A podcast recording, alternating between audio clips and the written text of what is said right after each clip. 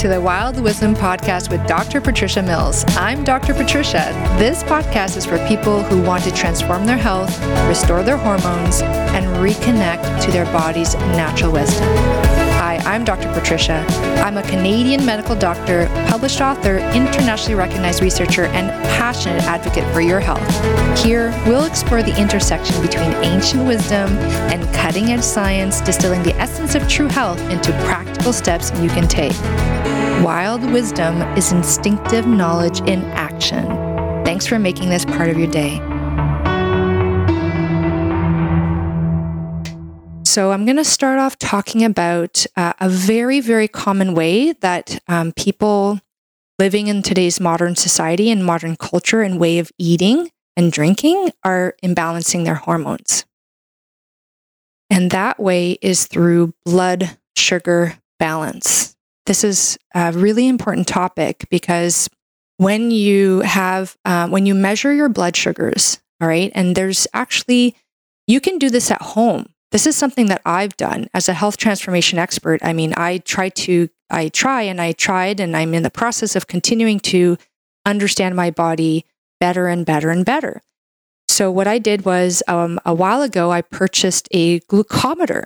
And if you're friends with or family with or are yourself diabetic, you know that's it's a system where you can buy it from your like local drug food store. Like in Canada, we have Shoppers Drug Mart. You know, you can buy it there. It's usually around one hundred dollars, and it comes with, you have to buy the little um, needles and the test strips that come with the little machine. And you can actually like prick your finger and you put the blood on the test strip, test strip, which is uh, attached to the machine, and it measures your blood sugar. So it tells you, you have this concentration of sugar in your blood. And there are known ranges of normal and abnormal blood sugar. But the interesting thing is there's, and then there's certain diagnoses that your doctor will give you if you hit a certain concentration. So if you have, if you start to over time build up your levels of sugar in the blood, once you hit a certain point, like your doctor's going to say, you are in pre-diabetic state, you're in pre-diabetes, you don't actually yet meet the criteria for diabetes, but you are on that road. And so we should probably start like doing lifestyle changes. And the doctor will, the doctor will say we should exercise and change your diet and all that kind of stuff. And a certain proportion of those people will progress, like the blood sugars will get worse and worse, and then they'll be diagnosed with diabetes. So not everybody who becomes pre-diabetic will be, will eventually become diabetic. Um, and until not too long ago, once you became diabetic, it was thought, it's still thought by mainstream medicine that it's not a reversible condition. Like once you have it, you have it. At first, they, you know, you manage it with medications, like metformin is a common one. And then as it gets worse, which it often does, you, they start even injecting the hormone insulin, which is the hormone for blood sugar that I mentioned at the very beginning.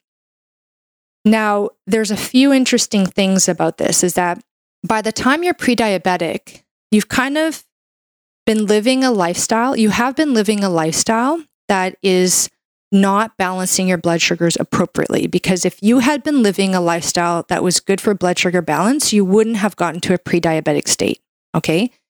And if you're diabetic, I mean, you're definitely living a lifestyle that's not balancing your blood sugars properly. And uh, having, uh, tr- you know, trained and practiced as a Western medicine doctor with the mainstream medicine training, I know that the recommendations that are currently being given to improve blood sugar balance are are lacking in its completeness. Like it, there's more information to be had to truly, truly, truly balance your blood sugars. And that's based on cutting edge science and also like another body of research that just hasn't yet made its way into mainstream medicine. But it's not to, it's not to say that certain mainstream doctors are not practicing this way. For example, a very well-known doctor in this field, Doctor Jason Fung, he's an internal medicine doctor practicing out of Toronto. He trained at the University of Toronto, which is the same medical um, school, same university I obtained my medical doctorate degree.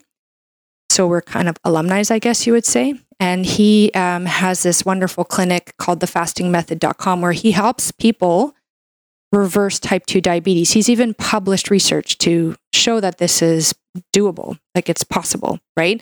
And once you take one person who has type two diabetes and you help them reverse it, you know it's possible for many other people. He's doing this regularly as part of his practice. So it's it's not like, you know, woo-woo kind of for me to say that you can actually reverse type two diabetes. It's completely proven, published, and doable, and I've seen it happen myself. So why is it important to balance your blood sugars other than preventing um, prediabetes and diabetes? Well, it's important to understand that even if you're an individual who isn't prediabetic or diabetic, um, you can still be experiencing certain degrees of hormonal imbalance. And anyone who has prediabetes or diabetes knows that it's not just that you have problems with your blood sugar balance. As I mentioned before, there's usually a lot of other stuff going on by that time. Like those people do have issues with fatigue.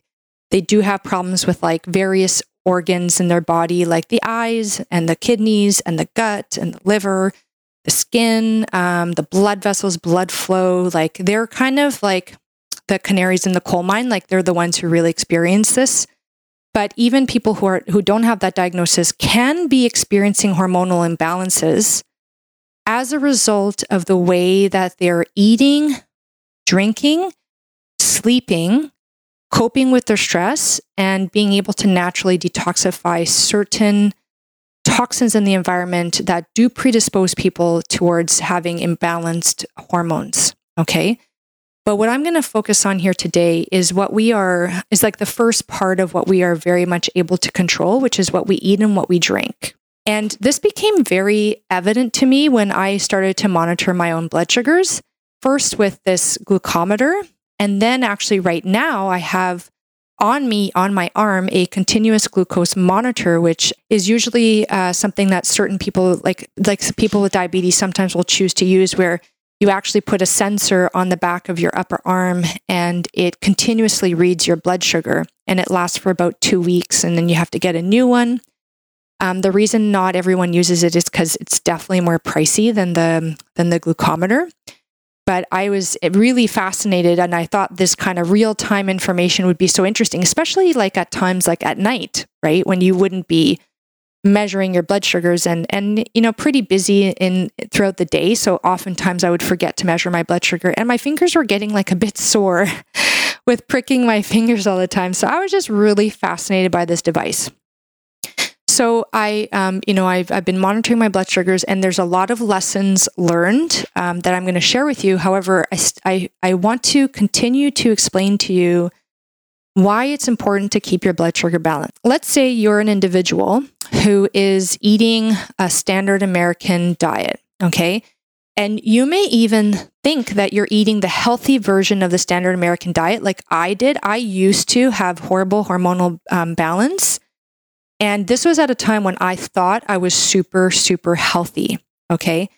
And what I didn't know was that there's been some really sneaky foods that have gotten into our standard way of eating, like just culturally acceptable way of eating, that really, really imbalance our blood sugar, okay? And the, the foods that really cause your blood sugar to go too high and then too low, and I'll explain how that happens. So like an imbalance in blood sugar means your blood sugar is, is going really, really high and then dropping really, really low. So these massive swings in blood sugar, like blood sugar goes up and blood sugar goes down.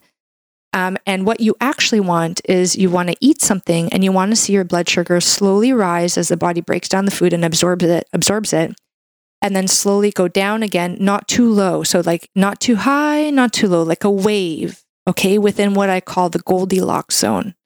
Okay. And what happens is when you eat a food that has that beneficial, healthy effect on your body, that's when you're eating a food that I will I will call here for the sake of explanation, a slow carbohydrate, a slow carb. So it's a food that has carbohydrates in it, but the way it's packaged by Mother Nature, it causes the body to slowly release the sugar into the bloodstream. Okay. And so foods that are like that are um, vegetables, because it's the carb is packaged in fiber.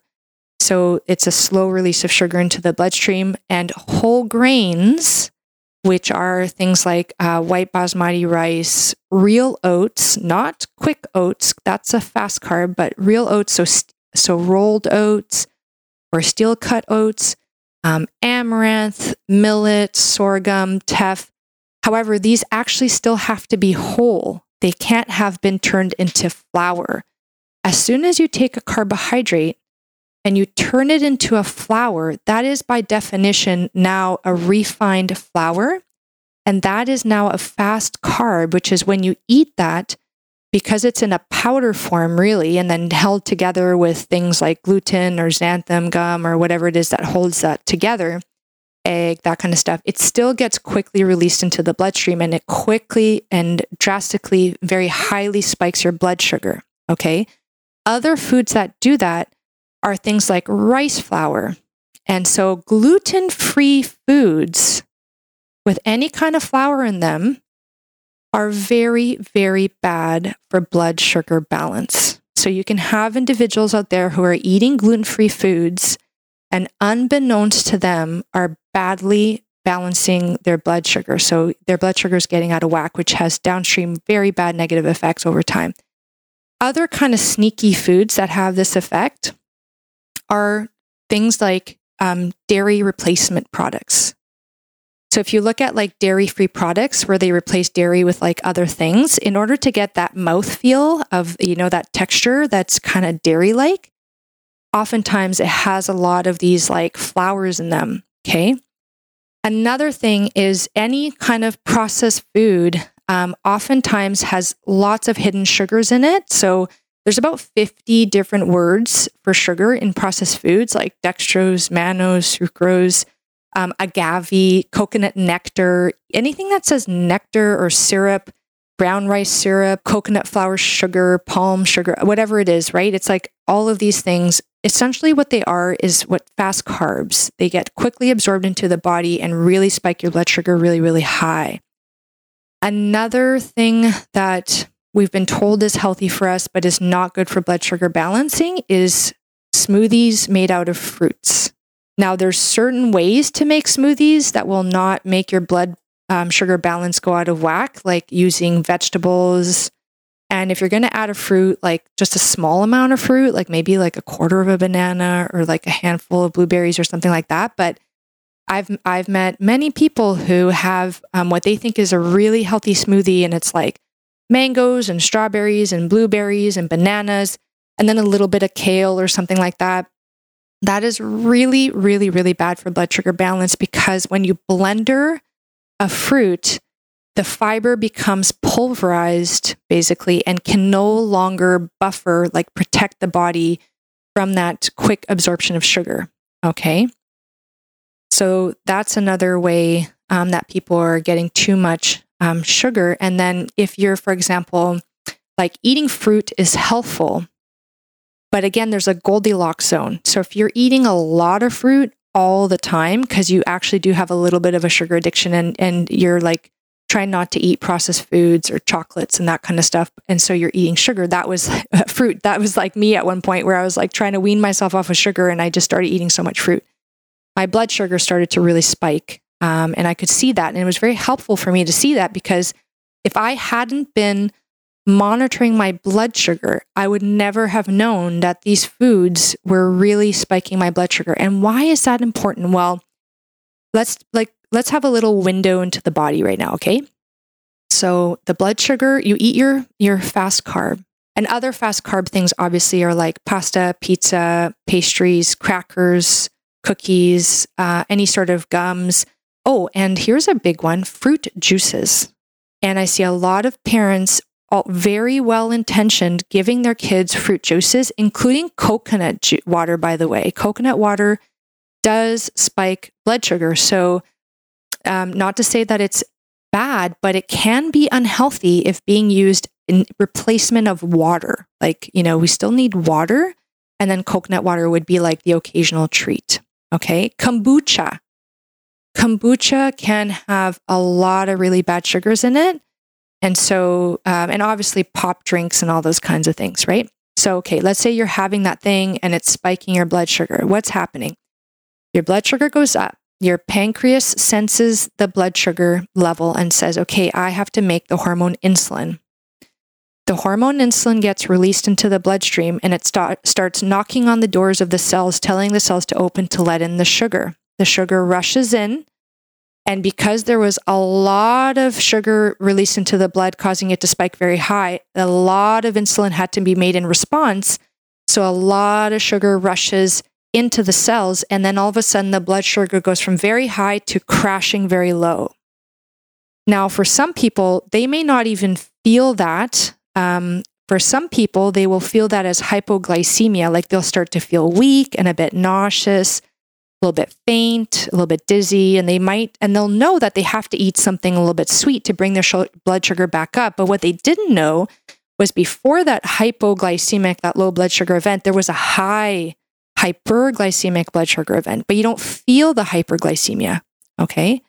But in order to become hypoglycemic, you had to be hyperglycemic first, unless you've been starving yourself and you haven't learned how to burn fat for fuel, and then your body will start to feel um, the need. So if you're, yes, if you're fasting and you haven't yet, the body hasn't yet gotten used to burning fat for fuel, you will feel hypoglycemic. But for most people, they've eaten a fast carb, the blood sugar goes up very high, insulin gets re- released, the blood sugar drops down really low, and then the person starts to feel really unwell. And they have to eat something, and if they're not aware, what they'll do is they'll eat the same thing that caused the problem in the first place, which is a fast carb, and now you're on this roller coaster of sensations, right? And for some people, they don't experience like the dizziness or the faintness, but they will experience a craving for food. And that's where a lot of our food cravings come from, is from these episodes of too low blood sugar that followed the episodes of too high blood sugar, okay? Compared to eating a slow carb, where you have like a little bit of blood sugar released into the bloodstream, it goes up a bit, a little bit of insulin gets pumped out by the pancreas, the blood sugar gently kind of goes into the cells, the, the blood sugar drops as a result, but not too low, and you're kind of in this very stable zone. In that very stable zone, your body is able to burn fat, okay? Because um, you can't have too much insulin in your body in order for the ability for your body to your body to burn fat to be turned on. If you if you're in the zone of too much insulin being released frequently, the message to the body is don't burn fat, okay?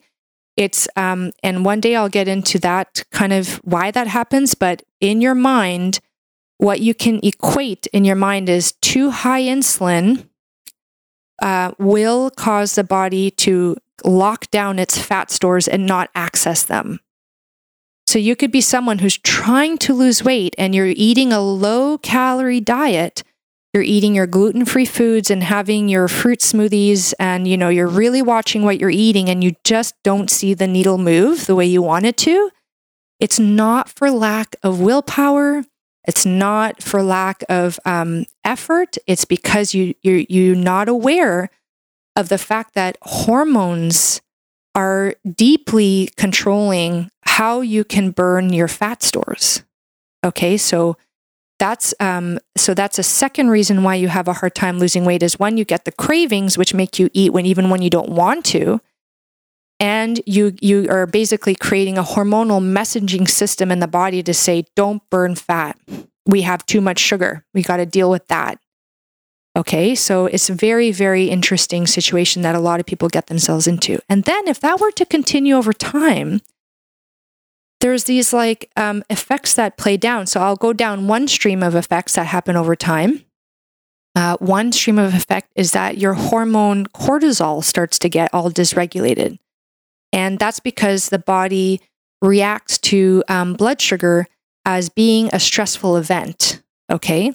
So if your blood sugar drops too low, um, you basically get like... Um, like a stress response in the body, and then you have to pump out more cortisol. And cortisol will have many different effects in the body, including making the causing the liver to make more sugar. And you might say, well, why why would cortisol do that? And be like, well, okay, let's pretend we're like twenty thousand years ago, and you're you know living in the jungle, everything is good, and then all of a sudden you see a tiger, and you're like, holy crap, gotta run away from this tiger. So you're running away from this tiger and you're using up a lot of energy, right? You're you're using up the sugar because that's what gets used first. Your blood sugar's dropping and and you're you're on adrenaline, cortisol, kind of like get away from this tiger. And you, and what the cortisol does is it goes to the liver and says, okay, we need quick access to sugar. And liver, the liver will actually like create sugar even. It's called gluconeogenesis, to make new sugar um, in the liver and dump it out into the blood. Okay, so you're getting this like, so too much insulin can uh, trigger too much uh, cortisol release, and you start to get issues with imbalancing of cortisol. And when you start to have problems with balancing cortisol, you start to have problems with balancing progesterone, because you need progesterone to make cortisol. So you start draining your progesterone to make your cortisol. And the building blocks for progesterone and cortisol are the same building blocks that you need to make testosterone and estrogen. So if you start to drain those too much, you start to also affect the production of estrogen and testosterone. And you could see how over time this would lead to problems with hormonal balance. So that's one path towards hormonal imbalance as a result of this blood sugar balance issue. The other path, which is very, very interesting, is that, remember I said that hormone insulin is like the key and the receptor is like the lock on the cell?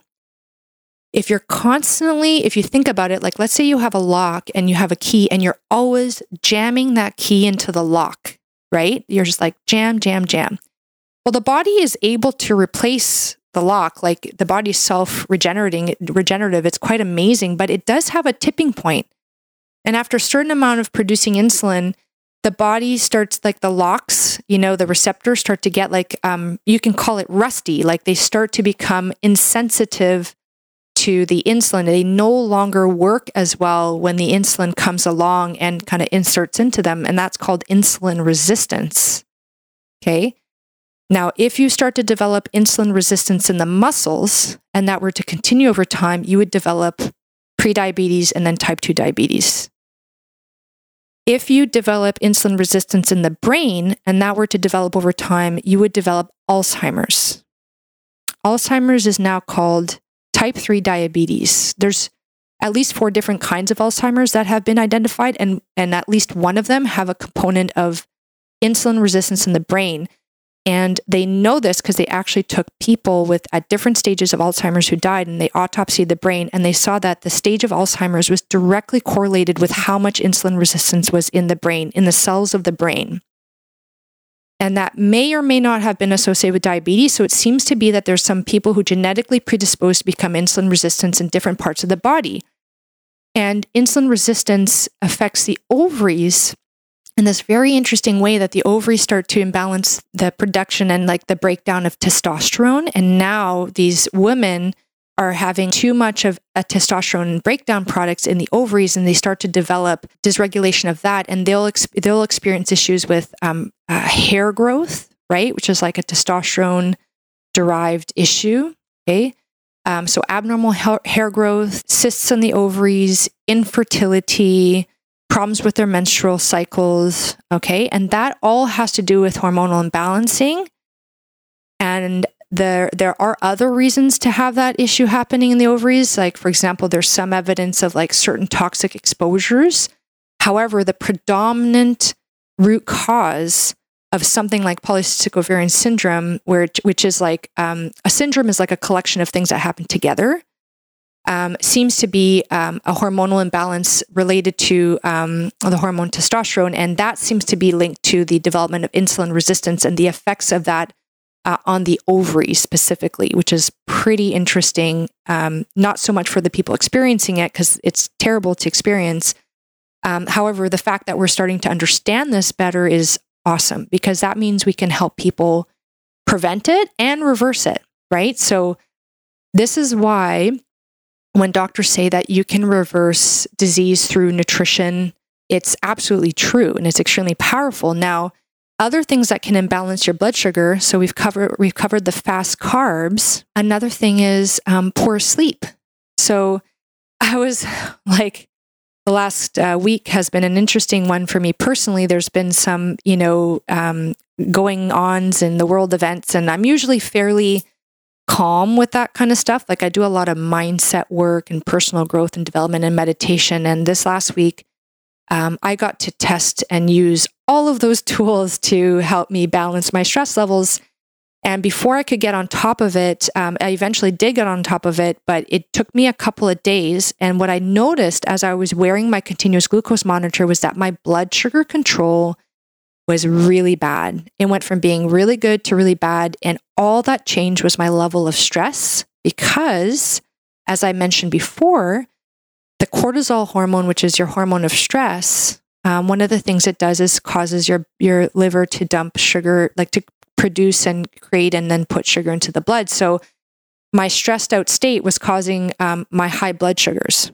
Okay, so you could imagine how um, people living in a, in a chronically stressed state, which is a lot of us, coupled with um, you know the standard American diet with like just fast carbs all over the place. By the way, milk is a fast carb because it's got a lot of lactose in it. So even drinking milk will have issues with that, okay? Um, so you couple stress with the fast carbs. And then what I noticed was because I was stressed out, I would awaken in the middle of the night, just like around two or three o'clock, just like bing, like I'm like wide awake. Why? Because cortisol is also the awakening hormone. Like your hormone naturally is supposed to go up at a certain time of um, the day. Okay. Um, which is in the morning. And so, but if it goes up too high and too quickly, it, like it'll wait, it'll go up in the middle of the night because your subconscious mind is still trying to process your stress, right? So I'm getting like, I'm like subconsciously stressed while I'm still asleep and my cortisol hormone goes up and I wake up in the middle of the night and I could see my blood sugar response was like really high, like at three in the morning. Now for some people, they'll awaken in the middle of the night because their blood sugar dropped too low because they had a fast carb at like dinner time or after dinner time. So they had the spike in the sugar, went to bed, the blood sugar dropped too low and that woke them up. Okay. So that's, and oftentimes you are, you wake up with like kind of like a craving, you know, for water or for food or something like that. But I was waking up with like my mind just alert, like I was awake and there was like no way I was going back to sleep. So it was a different kind of awakening response, which is like quite fascinating to go through actually. And in a way, I'm really grateful that it happened while I had my continuous glucose monitor because I was actually able to see how that stress hormone cortisol was so like clearly and strongly impacting my blood sugars. So to summarize, the main things that seem to be affecting poor blood sugar balance in most of us is the fast carbs, I would say first. Stress comes a close second, if not equal or more for some people, and poor sleep.